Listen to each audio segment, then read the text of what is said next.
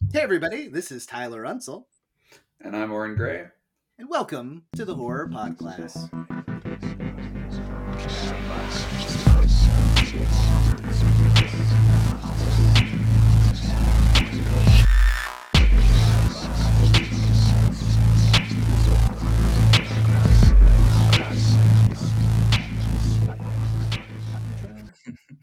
Every couple of weeks, Oren and I get together to discuss how our featured horror movie might be used in the classroom.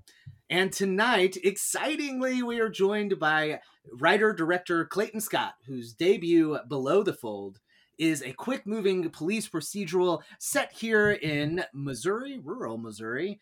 Uh, so before we we start any kind of conversation, first and foremost, Clayton, congratulations on the release. The movie is so good. It looks great.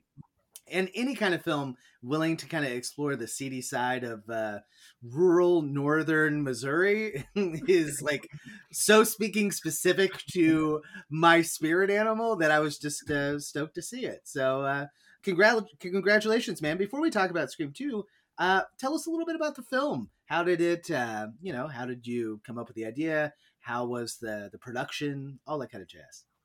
Oh well, first, uh, you know, thanks for having me on the podcast, and uh, like I say, it's great talking with you guys. And uh, I just, uh, as for the movie, uh, it's below the fold. It's about uh, two two journalists in a, a, small town of Maryville, Missouri. They're doing a a, a story on a cold case of a 12 year old missing girl from Skidmore, Missouri. And uh, once they start investigating, things kind of kind of get deep and insightful, and it kind of becomes a kind of a journalism thriller. All the you know all uh, all the president's men, but set in these you know small rural towns. And yeah. So that was uh, that. I mean, that's that's the that's the small breakdown. So, sure. yeah. but uh, as far as uh, the idea is like I, I mean, I I grew up in Northwest Missouri so it, it's all it's all personal for me in that regard. And uh, Skidmore was a town, a real a real town. And I grew up about 40 minutes. I, am from Worth County, Missouri, which is uh, adjacent to Nodaway County, which is okay. what where Skidmore is in. Sure. So uh, just growing up, I had heard all the stories about Skidmore. It is a notorious small town with a lots of different true crime and the biggest one that they're known for is uh, Ken Rex McElroy, and uh, he was a town bully in the in the for for decades in the in the 60s and 70s and early 80s that who terrorized the town. And uh, uh one day, it was in 19 in July 1981. Uh, they'd had enough of it because I mean, this guy had like he he'd steal, he'd shot people, he was a child molester, he'd oh, burn down people's houses. I mean, like this just the worst kind of person. And like, but nothing was done for decades. Like every time he would intimidate witnesses that so they wouldn't talk to people. And so one day in in 1981, they got fed up in this in this town, and they he'd come out of the bar, he'd sat in his pickup, and he was shot dead there. Wow. and uh, and no one was ever convicted of the crime.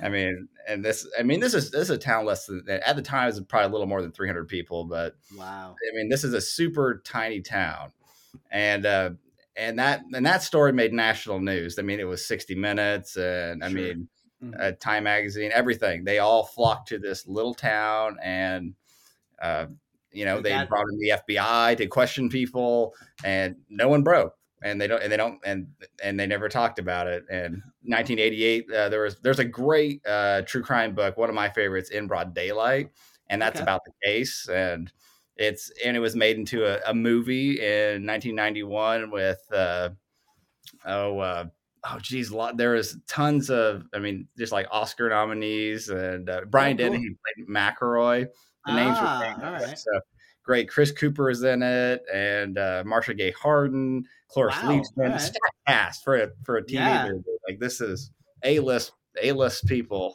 so, Very so cool. Going through all that, I mean, this was a this was the town we we had our setting, and they had other true crime stuff. There was uh, Winnie Gillenwater, and this is the stuff whenever I grew up that happened that so, I'd heard about in 2000. Winnie Gillenwater was uh, she was beaten to death by her boyfriend, and the next year Branson Perry who a uh, 20 year old man was uh, his father was uh, in in the hospital. So they were he was getting ready to get out of the hospital. Him and his friend Okay. were fixing his dad's car. He's like, "Hey, I'm gonna go out, grab some jumper cables." He was never seen again. Oh. So that that's the case that really inspired had like inspired my my film was because I remember seeing billboards of of Branson and just like the you know just it the deterioration of the billboard, you know, just the oh, over time. Yeah. over time. So Yeah. what a what a symbol. Yeah. it is just and that memory and and even in the in our film we use that same billboard that's in the in the film. It's just digitally we have Susie's picture on there, but it's just a striking image and Oh yeah. extremely powerful. And the Well- last case, and the last case I will say was uh, in 2004. Bobbie Jo Stinnett. She was uh, uh, eight months pregnant, and she was murdered. Oh, And her baby right, was cut yeah. out. And uh, and the woman was trying to pass off the baby as her own. She was caught. Luckily, soon after, the baby lived. The baby was fine. Lives Yeah. today. And but yeah, just all it's just all these cases in this town. So it's just and yeah. What a weird and- nexus. Yeah. Yeah, I remember that one. The the last one, I remember that because she uh the, the woman uh uh, she was just uh, executed uh 'cause it was Oh, either- maybe that's why I, I was gonna ago. say it. Feels Yeah. fresh. Yeah. But that was uh, yeah. Well, I think uh yeah, that's the story that's the, the kind of general like yeah. The, the- setting of this town and uh I mean, I have connection. My mom lived there with her first husband in the '70s briefly, so she, they had run-ins with, you know, she you just kind of knew to stay away from McElroy. And so uh so what what I'm hearing, Clayton, is that you secretly know who killed McElroy. That's what that's what I hear. I'm not saying. Damn, there goes the a number Our- one our- uh, our podcast. Horror Pod Class scoop. Yeah. Yeah.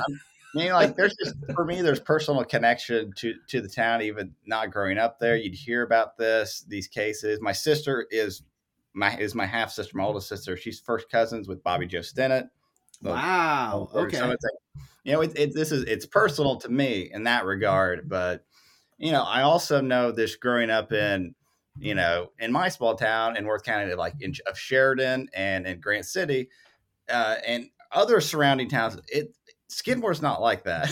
I'm I'm like I know I know folks growing uh, who live there. It's just everyday life, but things like this, especially these amount of grisly true crime cases, don't happen in Yeah. other small towns. And if they do, it's like it's one. Yeah, I mean, right, uh, right. not not something so bizarre and uh, It seems it seems like Skidmore was built like on a hellmouth or something, you know? Like there is just uh some bad bad mojo. I I think both in your your description of and, and how you portray Maryville, but you know, Yep. Skidmore as well. I went to school um in Kirksville, Missouri. So Oh, like yeah. uh there is I think you do a really great job of treating those places with love and kindness while also recognizing they got some they got some issues you know like Yeah. there, there's there's some shit that that has to be reconciled from time to time and uh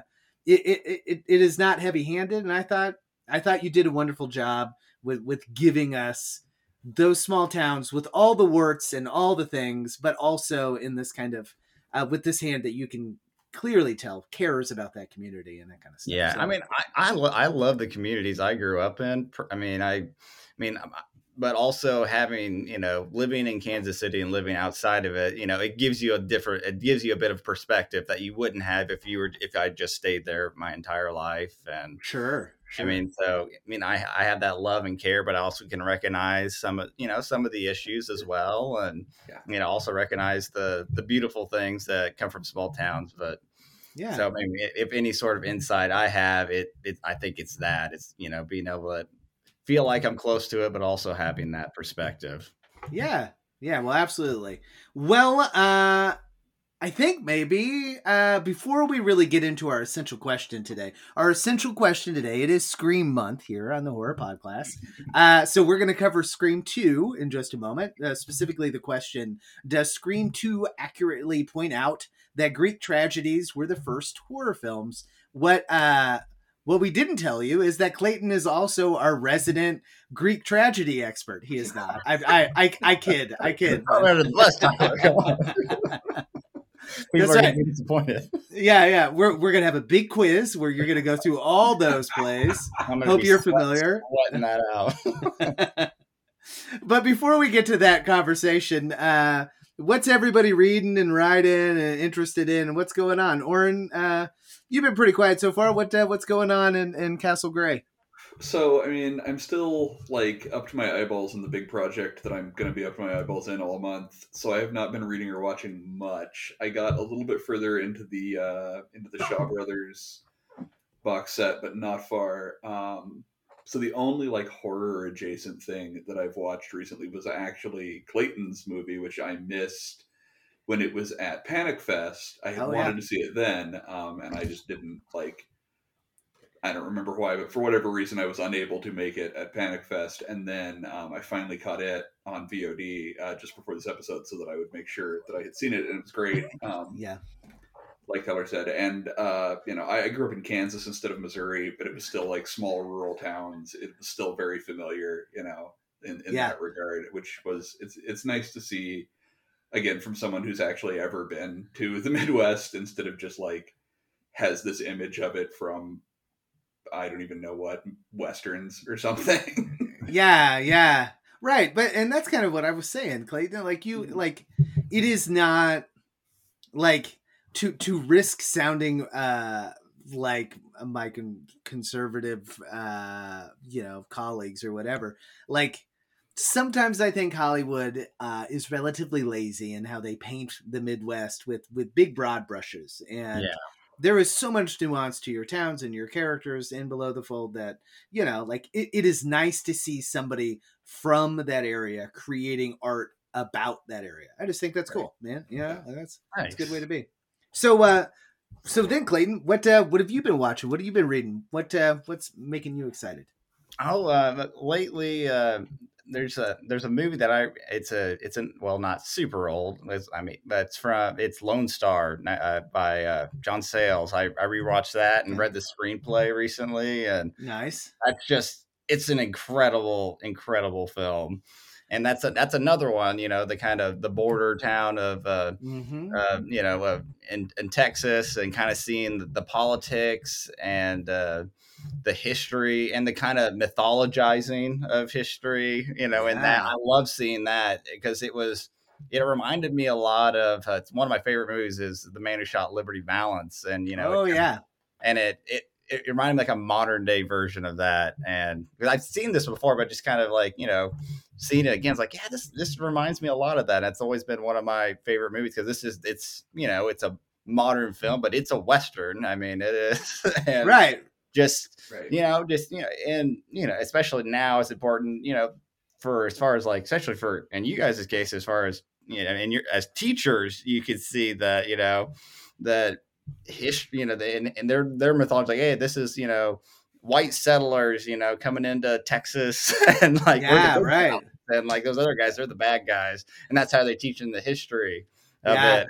This is kind of like, you know, throwing it, you know, on its head, showing you, showing you the real facts. It's like, hey, it's not, not things aren't exactly as they seem. And in this yeah town, right with uh, Chris Cooper, his his uh, his father, who's a sheriff and a former mayor back then. That you know maybe he's not as uh, good a guy as you know people remember, and they're mythologizing him. So it's yeah, and reading Sayles screenplay, it's it's just brilliant. Like the way he puts together all these characters and different uh, storylines, and it's all seamless and of and of one and yeah so I I thought I just I love that. That's that's been Yeah. something that I, I dove into and really enjoyed. so i'll have to i'll have to revisit that i think it's been uh way way too long since Yeah, I, I have probably seen that oh, big fan of that. And of course, I mean, if, if you love Liberty Valance, it's another one. It's a good double feature. So, yeah absolutely yeah i think it's about time to to re-examine that well i like the one thing i wanted to talk about content wise right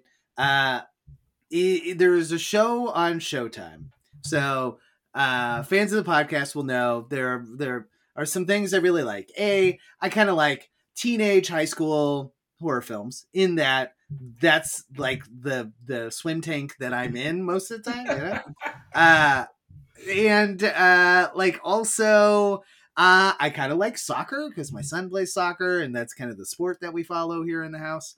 So, Yellowjackets on Showtime is ostensibly uh, about a, a, a female high school uh, soccer team that crash lands in the middle of the woods in like the Pacific Northwest, and it's not giving anything away because it's in the first episode. They're they're trapped out there for 19 months and they end up like turning into these weird like folk horror cannibals and then they have to come back into the real world. And i'm telling you the show is so much freaking fun. Uh the cast is absolutely stellar. And like it, it, there is a reason why like all the horror twittersphere w- was talking about it because it is fucking wild. It's it's got all kinds of blood and guts, but it has this kind of uh patina of the CW on top of everything. It's it's a very weird confluence of of things, you know. But uh yeah, it's on Showtime. I think the season finale is going to be directed by um oh, the director of the Blair Witch Project, I'm pretty sure. So it's going to be super fun, super weird, super big. So yeah. Oren, you heard anything about it? I mean, like Tyler or not Tyler, uh, you're Tyler. Uh, Trevor Henderson has been like talking it up nonstop. So I I want to see it, but you know I don't know Showtime. So sometime I don't know. We'll yeah, right, right. I I got the free preview, which I would imagine is going to turn into a month or two of me forgetting to turn it off and paying my six dollars or yeah, whatever. That's probably what I should do. Yeah, just what they want, you know. Right, right. Forget, so. They're gonna get their money, man. They're gonna get their money. That's just the way it is. But uh yeah, it's incredibly gruesome. It's like the first the first episode because you know I watch most TV, especially with my wife, who's not a horror person by any stretch. Uh, she was like, "Oh, geez," uh. and I was like, "Oh, maybe she won't stick with this." But there's enough compelling drama because uh, half of the show takes place like 25 years later when they're all like middle aged, like trying to come to grips with what happened, which I think is really interesting because, like, I don't know, I'm middle aged and I feel like I'm coming to grips with all kinds of stupid shit I did in, in high school. So that is uh that is just the world I live in. So all right, well, um, yeah, I think uh, I think it may be time, guys. So let's move to the essential question does Scream 2 accurately point out that Greek tragedies were the first horror films?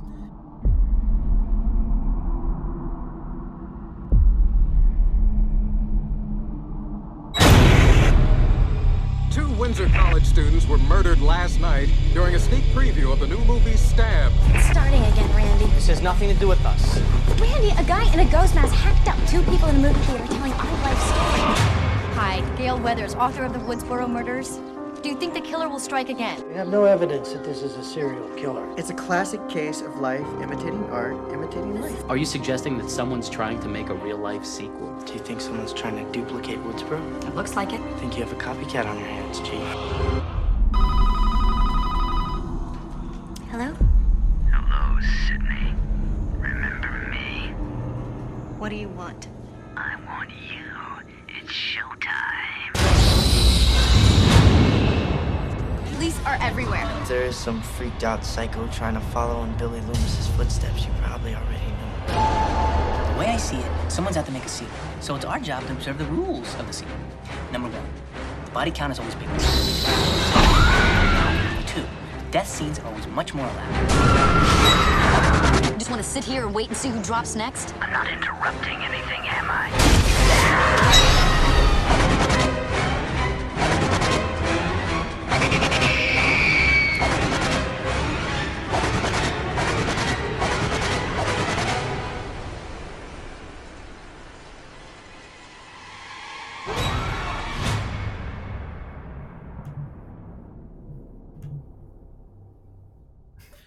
So the Internet Movie Database uh, gives us this brief description of the second film in the Scream franchise.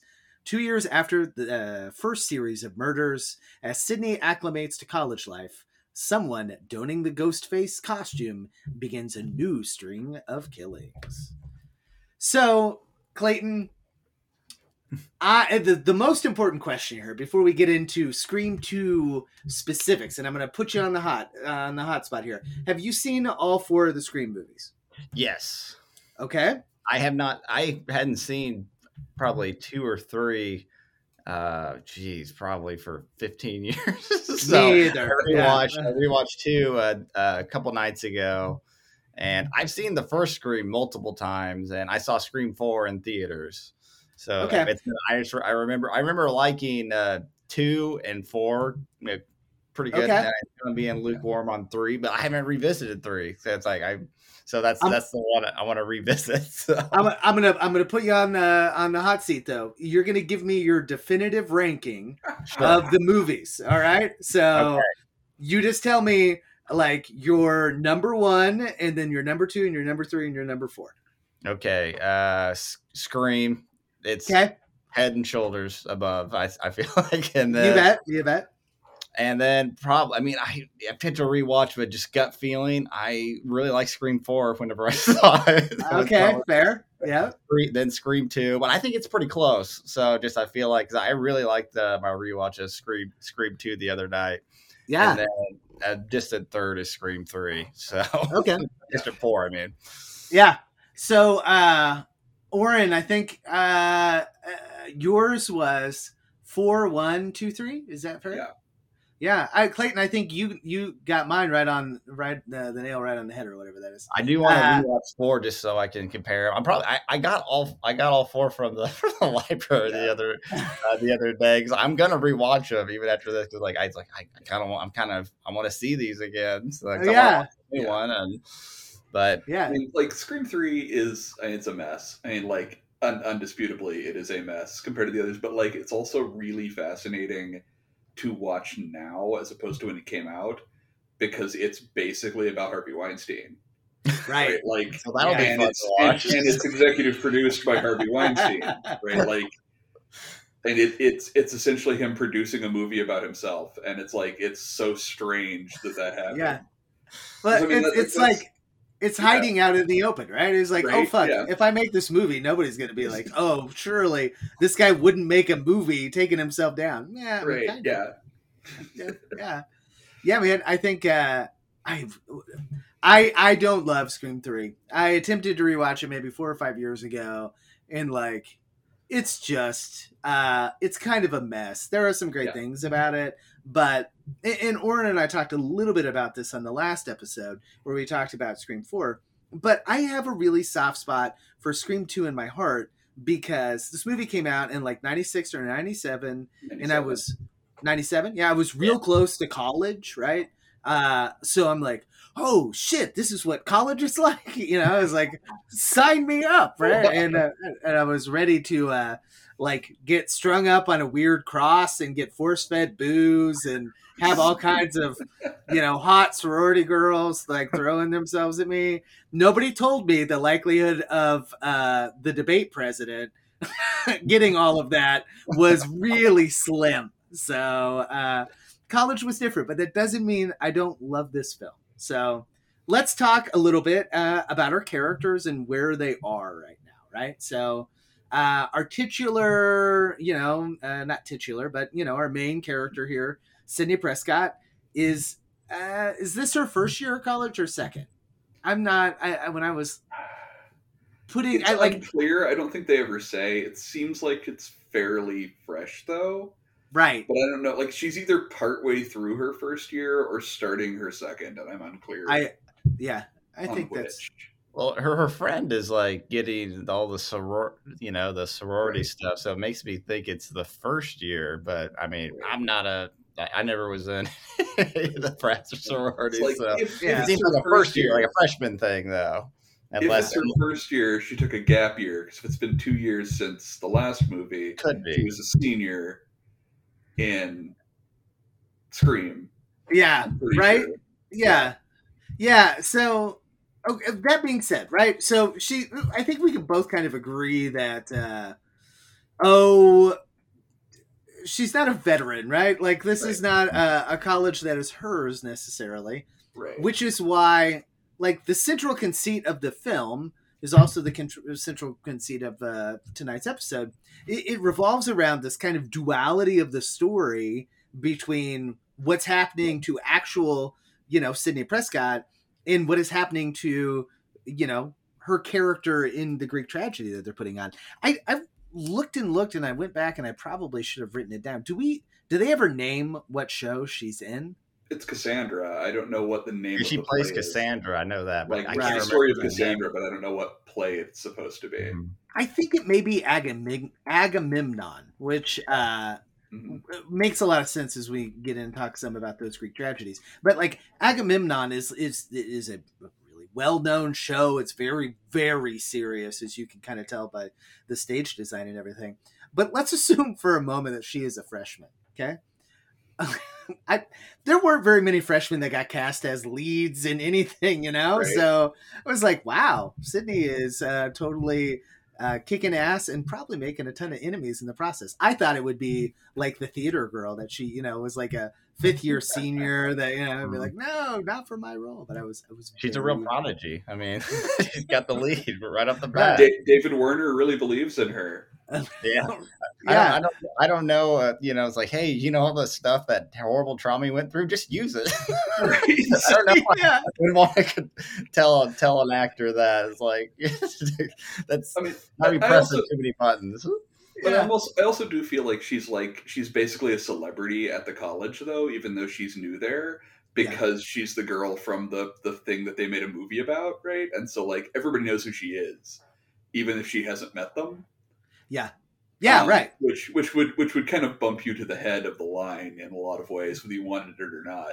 Right. Yeah. Sell tickets. I mean, Yeah. Right. Yeah. We got it. We got to cast Sidney Prescott. Yeah. Everybody's gonna come watch her. Yeah. that- I mean, that's true. I I think so. She's one. Uh, she's really not. Probably before we get to Sidney, we need to talk a little bit about that opening credit scene because I think uh, it it does that Wes Craven thing that is so fucking smart and so interesting. You know, we we have a couple of African American uh, actors who have this really interesting conversation about uh, you know revolving a, around the role of African Americans in horror, and uh, I kind of w- wanted your guys' take on that because we've had this kind of re-exposure to a lot of black horror through Horror Noire and through some other sh- uh, stuff that Shudder has done, uh, both the series and the documentary.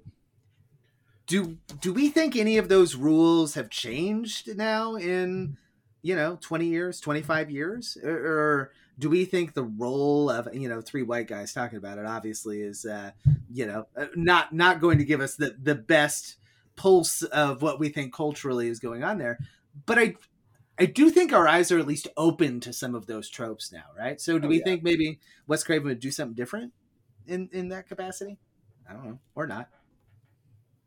I mean, I think what they're talking about in the in the movie is a lot of the same kinds of stuff that gets talked about in in um, you know in Get Out or whatever, and it's it's it's partly about um, the way that you know African American characters are portrayed in these movies, but it's also partly about like the experience of watching a movie as an African American you know uh, individual, which which you know I know I know Get Out is very much about that in a lot of ways, like from the title on down. Sure. Um, you know, and, and it's that it's that that tendency to be more like call and response with the movie, even almost, sure. Um, and uh, you know, and all that kind of thing. And I think that's a lot of what they're what they're getting at in the opening sequence, even though they don't get to get very deep into it because it's like five minutes long.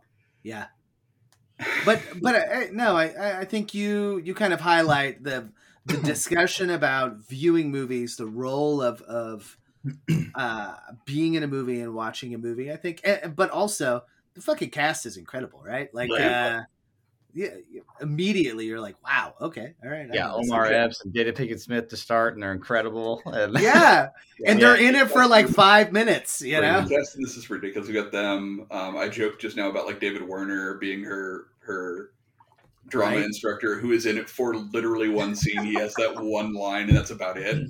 Yeah. Never shows up again. Um, Well, and it totally feels like a product of of Wes Craven. You know, like he's he's like, okay, I can command these people. You know, like I can get these people, or I'm friends with these people, or whatever. Come, Right. come, come, be in the first ten minutes of my film. I'm like, okay, all right, yeah, we'll totally do this. I, I Yeah, love I- that. Like, oh, go ahead. I'm sorry. No, go ahead. I was. Gonna, I love that. Like the cold open in this movie is like maybe the most expensive sequence in the entire movie because it's like it's all those extras in that theater. Right. the street scene outside the theater. Like it's this huge, complicated sequence, and Yeah. it's just pulled open. Like you, it's nothing to do with the plot at all. Right, right.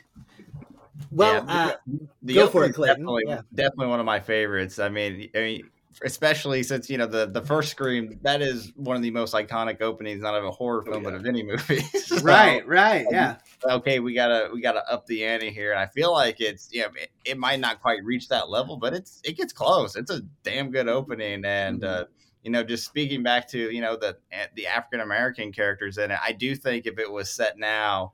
I, I think it would be a little different as far as I mean I like that they're commenting on the role of African Americans in horror films, but then you see you know after they're killed, the you know in the, within the film you know her her her uh her friend in it is you know she ends up being murdered later and then right, right. so I, I don't know if you know if, if roles like that would be different. You do have the the cameraman, the African American man, who's who's you know he's like I'm getting the hell out of here. So he's he's the smart one of the bunch. So Yeah, So- I mean, I I, I- think he's also like legit the only new character who survives the movie. oh yeah. And, and and I love how they finally give us that guy that's like, no. You're like, what what's gonna transpire over the next four or five days is a thing that I don't want anything to do with. Call me when this shit's over with. Yeah. You know? Like, yeah. That that guy's name is Tyler Unsel, and he pr- he probably hosts uh, you know, a slightly above average podcast and uh is not interested in in trying to hunt down any kind of killers or whatever. But uh I, I think you both kind of mentioned something that that big like the the first cold open of Scream is is close and and intimate and uh like it doesn't look that way but my guess is in the grand scheme of shooting things relatively cheap to shoot you know? Like uh it is in a singular location you only have a handful of actors you know whatever and then you have this big the you know no pun intended theatrical you know like giant thing and it really echoes one of the consistent messages of this film which is like sequels have to go so much bigger right? Like they have they're bigger in everything. And Right. you know there are more extras there are more reporters right? There are this gaggle of reporters that follows everybody around. I'm like they're the same people. Like somebody made decent money just being a no-name reporter you know? I'm like all right okay that's cool. So like uh, I, I appreciate that wes craven points out these things right? Like he's like i mean slasher's got a problem uh, you know with african american folks and representation. Also i'm not going to fix them right? I'm just gonna obey the rules that i lay out. And i think that is i i, I think it is interesting and i don't I, I I- don't know if i how i feel about it you know? Like if we know it's a problem and we're going to talk about it. Yeah, we fix I just- it i Yeah, I mean, for for the time, I mean, I'm you know, I mean, I'm sure it felt even more you know groundbreaking in that regard, just like the original Scream felt groundbreaking as far as you know the, the meta aspect to it. And yeah I yeah just do want to point Kevin Williamson's brilliant screenplays for both of these. So yeah I mean, his his uh, his text and everything is you know building these worlds and these myths of these uh, characters and rich history and I mean Yeah. it's it's incredible. I mean, just from a writing standpoint. I mean, yeah Like, go for it Oren. I was just gonna, like one of the key things about about like discussing stuff like the the problem with you know the representation of the African American characters or whatever is that essentially for like all the Scream the Scream sequels up up to you know the ones we've gotten so far, basically only the core cast ever survives. Right Like the the new Yeah. characters never make it through. It doesn't matter who they are. Yeah. Um, Yeah. Like it's it's essentially just Sidney Dewey and Gale forever. Yeah. Like it's it's just those three always. And so like there's only so much wiggle room you have when you've Yeah. only got three characters who get to make it out. Yeah, well, and uh like it, it helps imbue you, especially in the second film, right? Because uh oh, her boyfriend is played by uh man, I don't Donald. Yes, right. And you remember, like he was the it guy, right? Like he was in a ton of stuff. He was the beefcake. He was the and for him to like they dispatch him with so little emotion and like angst or you know like there's a little bit of that Right. but also it's like nah we're not even gonna pretend like he makes it like uh, Yeah. it is what it is but love- yeah go Uh, go for it I I love speaking speaking of him and like so so the cast like has him. It's got Sarah Michelle Gellar. It's got all these people who were huge at the time, right? yep And one of the people who was the least huge at the time is the guy who turns out to be the killer. You know, spoilers alert, etc. But is you know Timothy Olyphant, right? right He's huge Yeah. now. I forgot. I didn't realize till everyone. yeah me too me too we are like, who is this guy? Who is this like Qu- Quentin Tarantino slash like? Because he plays a fucking weirdo in this movie, you know. Like Yep. it's it's just slightly turned down, you know. Like, uh, but uh, you know, uh, I was a big fan of uh, oh the the zombie television series that it was in. Um, it is a place in L.A. It is. It's gonna come to me later, but it's got. Uh, oh, I'm fucking terrible with names. I'm just gonna have to cut this out when I figure it out. Uh, I'm just like, Fuck, sure, oh. here. yeah, yeah. Just keep talking, Tyler. Just keep fucking talking. Yeah, uh, it's it's okay. In three, two, one. So I love him in that television series with uh, Drew Barrymore, where they uh, where she is a zombie, and it Santa is Clarita Diet. Yes, Santa Clarita Diet. You got it. Oren is in my headspace. Thank you for saving me there so that uh, we don't have to redo it again. but uh, yeah, like he's got this kind of snide, snarky like quality about him that makes him as an auteur or whatever we want to call him here in this context, like fucking so fun. Yeah, like uh, there's such a weird energy that he brings to the stage that I was very excited to see him, and he makes it a, a ton of fun to watch. So. So, uh, before we get too far away from the essential question, there actually is a ton of literature out there making comparisons between Greek tragedies and like modern horror films. And uh, one article I wanted to talk just a little bit about comes from Eidolon, and the title of the author is Horrific Catharsis Greek Tragedy and Modern Horror, and it's by Edie Adams and TJ Bolt. And they create this term, all right? I fucking love this thing, right? They call it the miasma of the House of Prescott. Okay? And their thesis is like the entire Scream franchise, for the most part, uh, functions a lot like a Greek tragedy in that you have this ancient curse that typically comes from a big sin that somebody's mom or dad or whatever commits, and it haunts generations of the family afterwards, right? And two things out of that. Number one, totally fucking gothic too, then, right? Like, because we have this like conception of a, a house that is, you know, just inherently flawed, but also uh super like spot on, right? Because all of this stems from the fact that Sidney Prescott's mom had an affair with another married man and everything bad happened from there, right? And actually, probably, you know, once we throw in the third film, it, it starts much earlier than that too. But like, is is Sidney Prescott like is she a character in a Greek tragedy? Do we think that the Scream movies function like that, or not so much? You go first, Oren. oh, good. mean- Lucky you. I mean, you know, fundamentally, yeah. Like, so the thing about like the thing about the the central question we're talking about is that you know, yes, I mean, like, of course, horror is structured more or less like Greek tragedy. Like Greek Greek theatrical play is like structured so much of everything that became horror. Like, you know, the Gothics, like you talked about, were the result of like you know uh, romanticism's um, swing back against the enlightenment so they went back to the classical stories of the greeks and whatever and updated them to take place the present day essentially right and that's how we got gothics in the first place I Yeah. more or less, you know, to to way oversimplify it, but you know, I mean, but generally, and so you know, yeah, I mean, the the obvious answer is yeah. Yeah, yeah. I think uh, anything to add there, Clayton?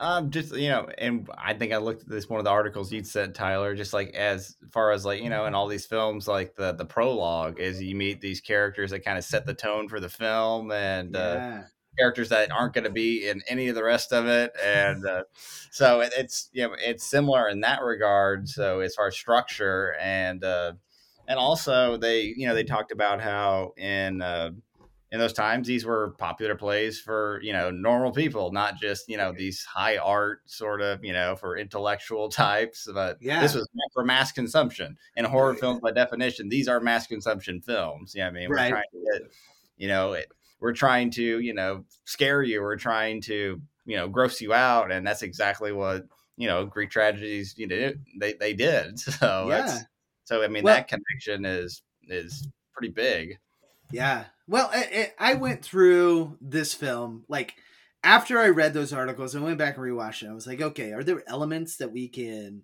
uh, pick out? Are there things that we like? Chief amongst them being there are a couple of things that I think this this film does a really good job of either intentionally giving us those connections to Greek tragedies or doing by accident, in which case, you know, even better. But uh, the first is the the idea of the Greek chorus, right? Uh, in Greek tragedies, but also in comedies, there is this group of people, right, uh, that we call the chorus, and there is like an actual Greek chorus in Scream Two that we see on stage with Sidney, and there are some, I think, pretty good, you know, scares and some kind of cool shit that comes from that. But I think the real Greek chorus in this film are those gaggle of reporters, right?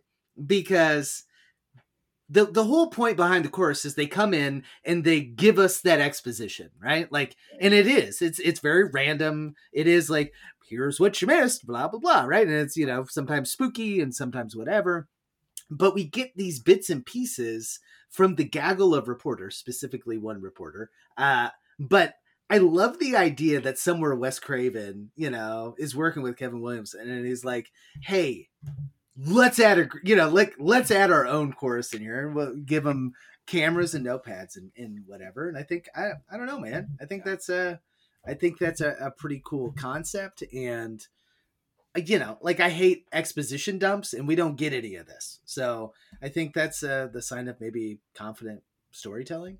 Oh, and like Greek Greek tragedy, Greek, plays in general were all uh, often had. Um, I cannot remember the the actual name for the roles, but they often had a character who essentially told you how the play worked. Right, like they they they narrated like, oh, the gods were angry with Agamemnon with you know whoever, and so they Right. did X Y. You know, right, and and that's essentially um, what's his name's character, Randy, right? Oh, From- Jamie Kennedy, yeah, yeah, yeah. Jamie Kennedy's character, right? Like he's he's essentially the person who the the oracle or whatever who knows. Oh, this that's great. works, The Oracle. I right? like that. Yeah. Yeah. Um, you know, Yeah, Jamie Kennedy as the Oracle. I'd fucking I'd pay a, like a lot of money to see a whole film.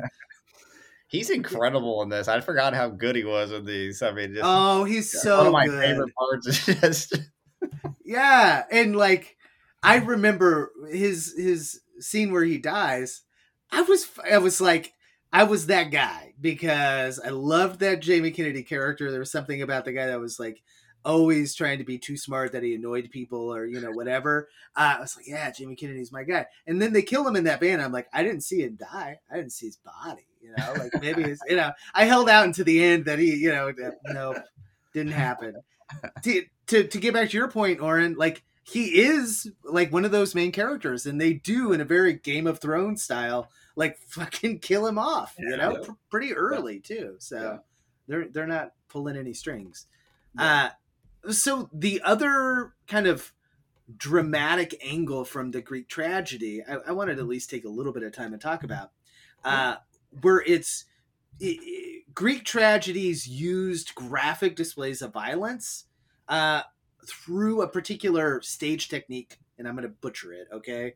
But it's called ekkyklema, which is essentially a way for them to show a bunch of dead bodies on stage uh-huh. and then get them off real quick, right? Because you can't dump a bunch of dead bodies on stage. Then everybody's going to get bored as you have to like drag them off, you know?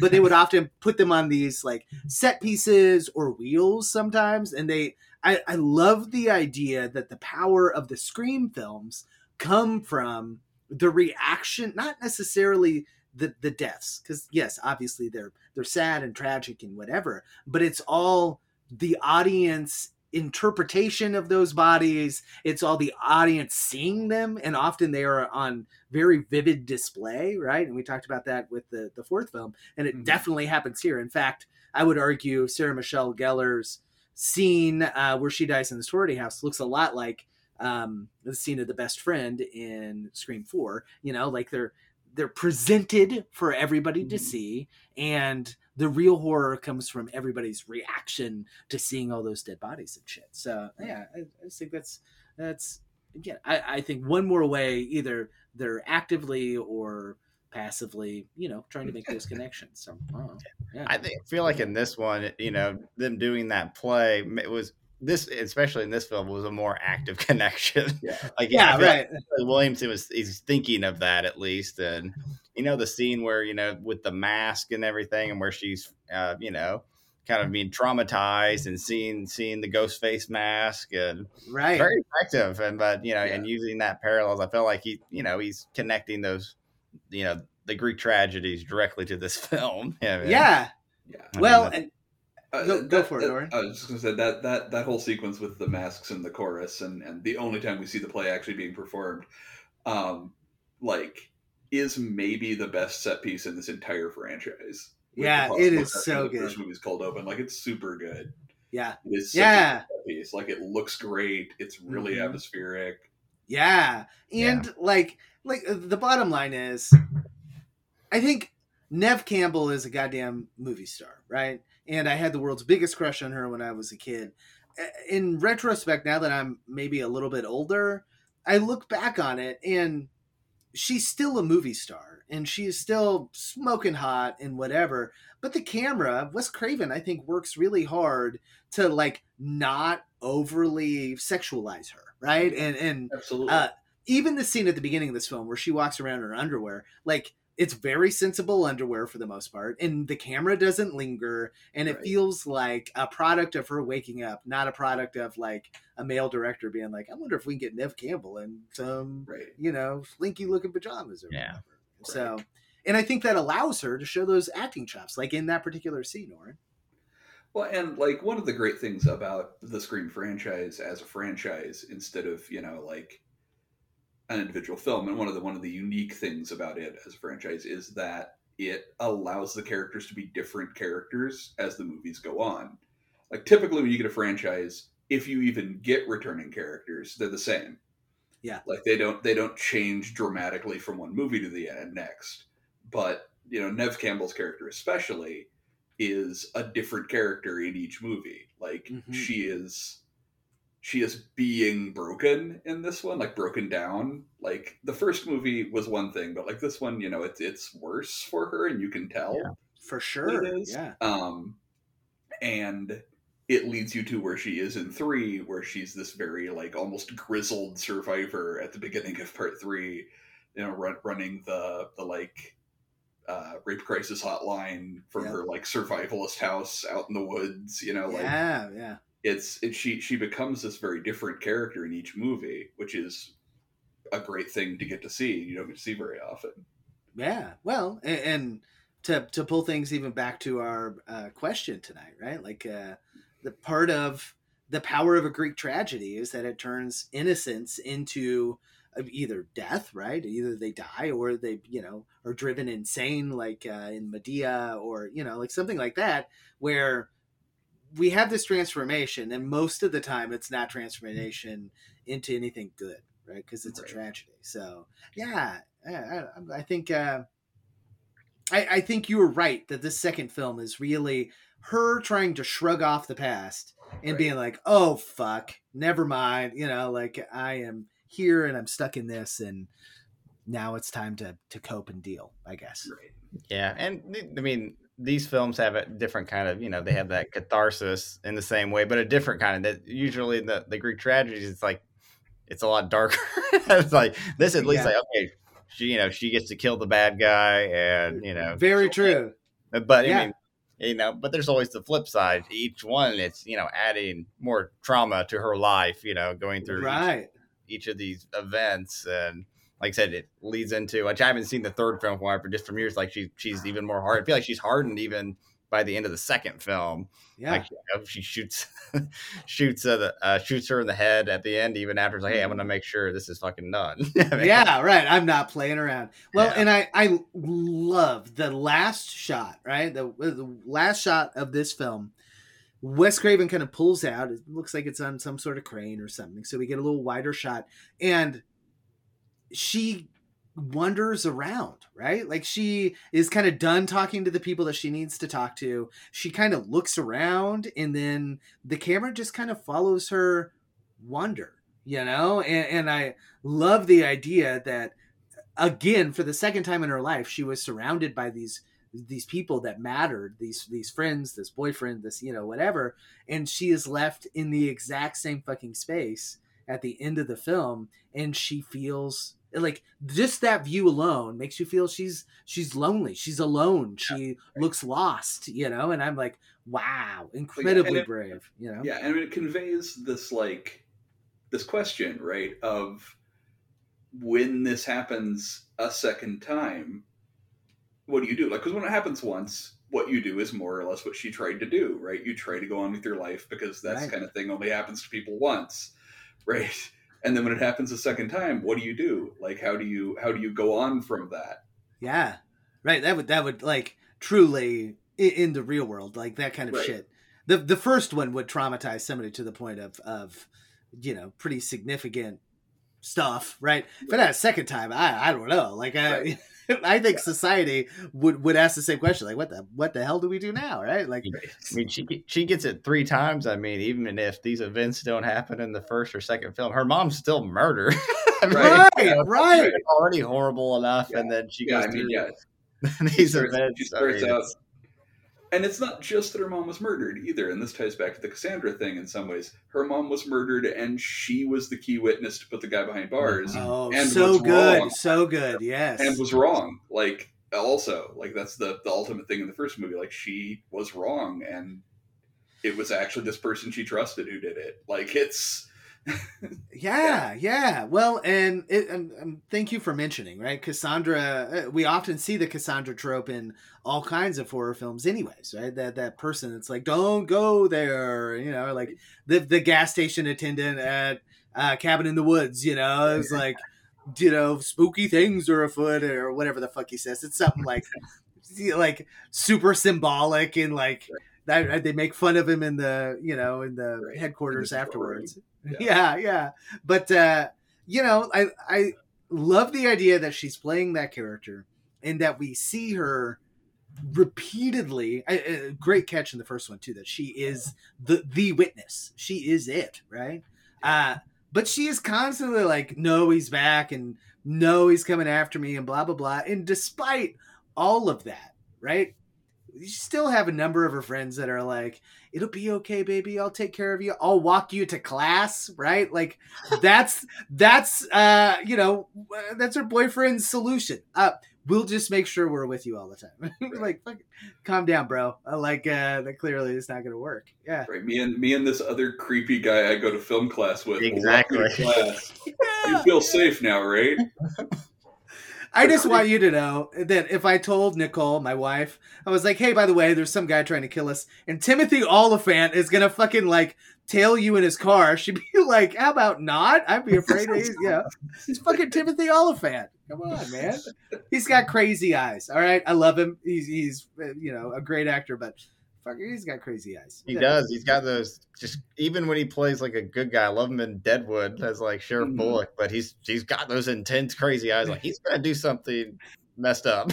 yeah yeah this is not a this is not just a random friend here this is a guy with with some stuff yeah okay so uh before we run out of too much time i wanted to so Clayton, I'm going to go last to you on this one, b- uh, just because you're kind of new to the format, so I want plenty of time to think.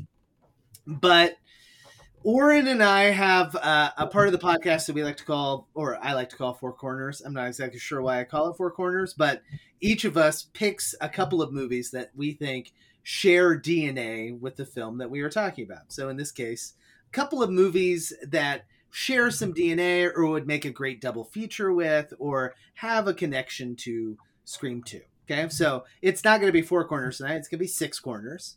Uh, Oren, what are your two? Uh, so I picked um, Black Christmas because I don't know why I didn't think of Black Christmas So good. So good. earlier um, about Scream movies, like last time, because like you know all the phone call stuff, right? It's it's right out of Black Christmas. Oh yeah. and it- feels even better this time because it's college again, right? Like so. Um, and then uh, I also picked Urban Legends Final Cut, which is the the sequel to Urban Legends with the like fencer mask killer. Yeah, that's great. like- but it's all like film school bullshit, right? Like they're all Mhm. they're all like making a film and also getting killed while they're making the film, and it's all that you know college. I don't know. It's been a while since I saw it, but it, it it's a lot like you know a lot like this kind of stuff. Oh yeah, it's super campy and yeah. Well, you stole you didn't steal, but uh you did Urban Legends 2. I did Urban Legends 1 for the same kind of college uh atmosphere or whatever, you know? Like uh I think they were probably made around around the same time. They both have that kind of cadre of really pretty young Hollywood starlets that they can just throw all kinds of fake blood on and, you know, have them run around and, and call it good and, and they will sell lots of tickets. Uh, the other one I had, all right, you, this is a deep cut. I went through uh, in late college, early adulthood, a Wishmaster phase where I rented all of the Wishmaster movies, which, um, newsflash, none of them are very good. Okay. But they have a djinn, which I think is interesting because there aren't that many movies about djinns. And two, it uses this kind of monkey's paw like conceit or shtick in kind of fun ways. Uh, and the second film is all about uh, a college kid on campus that uh, she ends up summoning the Wishmaster, and then all of her friends like like one of them like I think one of them asks the djinn for a hot piece of ass, and like somebody like it, it's it's really dumb. I hesitate to even say like uh, they they like give him like a piece of molten metal in the shape of an ass, and it like burns him, you know, alive. He's like, no, it's that kind of stupid shit, but so much fun and uh, captures that kind of fake but real version of college that we have in Scream Two. Because the bottom line is, I went to way too many years of college, and it was it was not like Scream Two. Uh, What? I know there was Well, no well- singing on tables. There, there, That that scene was so good, by the way. But yeah, yeah. Uh, my Um, cafeteria did not look like that. That's all. no, I'm mine saying. either. Mine either. Um, so I want to point out what, what, we, what we've been talking about Timothy Olyphant a lot on this. Um, similarly, in Urban Legend, if it's been a while since you saw it, uh, the creepy guy in Urban Legend who was not a big deal then is Jared Leto. No, shut up. For Yep. real? Yep. Well, well researched, my friend. Wow. Talk about King weirdos. At least like Ti- Timothy Olyphant is a weird dude, but like, like Jared Leto is a Jared Leto grew up into be a real life weirdo. Yeah. Uh, yeah, right, right. Okay, Clayton, you got to rack your brain. They don't have to be horror. I know that you were you dabble in other genres, so Yeah. we I- won't throw you under the bus. I'm just going to the first two movies that maybe I just thought of the connection. I don't know. I just this maybe is very '90s and a sequel as well. Uh, but I think it's technically came out in 2000 or 2001. American Pie 2. Oh, They that's all go great. off to- They all go off Yes. to college. Yeah. Yep. Kind of. This is their college movie. I mean, it's like you had the high school version in the first one, and now now they're off to college. I don't know. It just made me think of that. And this is the kind of time period. And Yeah, that's so good. Yeah, so, well done, well done. no one no one dies in that, but you know. That that we know of. Uh, That we know of. I- Oh I yeah. Also, my my soul died a little bit. I think uh, watching it because ugh. unlike the Scream movies, they really went I- down I, after am the first gonna guess. I'm gonna guess it's been a while to watch this. That this has not aged very well. right? Yeah, yeah. I, I probably should revisit American Pie because generally, I think all the shit that I thought was real funny Mm-hmm. when I was a junior or senior in high school, may- maybe not so much now. I don't know. a lot, a lot of those comedies from that time, and well, even dramas and stuff from that, and then you know, early mid two thousands, kind of like humor's pretty cringy. It's a lot of Yeah. stuff, and yeah, I mean, it's it's like Yeah. ah. Yeah, we could. Yeah, yeah, yeah. No, you're right. You're right. it just made me think of that. no, that's a good. That's a great pick. I like it. I like it.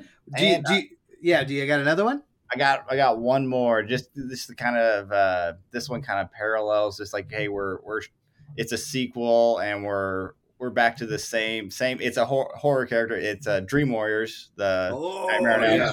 Doing a little bit of a you know Wes Craven uh, connection there, and Nancy's back for this one, and I don't know, kind of feel, feels that similar you know trauma you know coming back and. It, it might fit better. It sounds like with Scream Three because she's kind of got that house, and this is kind of similar to as far as she's Yeah. kids. But sorry, guys, on the spot. This is what I got. So, no, I think they're both. They're both fantastic. I love They're Dream Warriors. fantastic. I rewatched that maybe a year ago, and man, that's that's a great one. Yeah, yeah. Talk about uh, movies that really focus and center on like the students or the kids. Yeah, like I'm. I'm always down for that shit. Yeah, very good. Well, guys, is there anything? I mean, there's always tons of shit in the script that we just don't have time to cover. I will tell the rest of the the listening audience. You can find all of uh, what we did and didn't cover on our show notes page over at Signal Horizon. This one you should look at because it's got tons of tons of great connections to Greek tragedies and modern horror films. So, did, is there anything that we need to talk about that we haven't talked about yet? Any parting thoughts from either of you? The the dead silence seems Yeah. to be Says seems to be good. everything. Well, very good, Clayton. Thanks again for coming on the show. Uh, is there? Are you working on another project, or is there, you know, uh, something else in the pipeline? Um, I'm just writing right now. I've, I'm working on a third draft of another feature script. Small town set again. Horror. This one is horror. So- Sweet, excellent. so I'm pretty excited about it. And honestly, some of the just thinking, just reading over some of these Greek tragedy kind of stuff, and as far as uh, you know, I, I saw a lot of connections with the script I was writing. Obviously, not intentional. so it's like I think a lot of that stuff is baked into just our storytelling in general. Yeah, It's been there for Yeah. you know a couple millennia. So yeah, I mean, I think I, was like, oh, I'm seeing connections, this kind of these kind of uh, tropes or these kind of ideas. Uh, so that was fun to kind of you know, for me for me whenever I write a script, it's like everything in life is it filters through that script. It's like oh oh that kind of reminds me of this part of this and Yeah. this oh this kind of you know reminds me of that character. so yeah, so yeah. that's been fun to kind of work through it. My my working title for it's flyover. So I'm hoping, Oh, I'm hoping better. I get a chance to uh, make that uh, soon. Maybe, maybe I don't know if it'll be this year shooting, but hopefully next year, and then hopefully be out in a few years. So Yeah, well, that's exciting, man. Yeah, Where I hope so, though. uh, folks that want to check out Below the Fold, or you know, want to, you know, uh, see where the rest of your world are taking you, where can they find Below the Fold first and foremost? you can find Below the Fold uh, to rent or buy on Amazon or Google or any of your usual platforms uh, uh, online. And uh, uh, we do have a DVD out. It seems to be pretty elusive uh, as far as the supply chain. So Okay. hopefully, Everything is now, man. Exactly. So hopefully, in the next uh, few weeks, that'll finally be uh, uh, handled, and you can buy the DVD as well. But online, you can find it anywhere, all the usual places. Awesome. Fantastic. Fantastic. Well, if uh, folks want to stay in touch with you, do you have like a Twitter or Facebook or, you know, any of that where they can follow? Uh, I got all, all the usual places on. Uh, I don't know my handles or any of that stuff, but I'm on. If you, I'm on Instagram and Facebook and Twitter, and I'm, I'm more active on probably Facebook, but if you hit me up on any of those other places, I'll I mean I'll eventually check them. so. awesome, great, very good.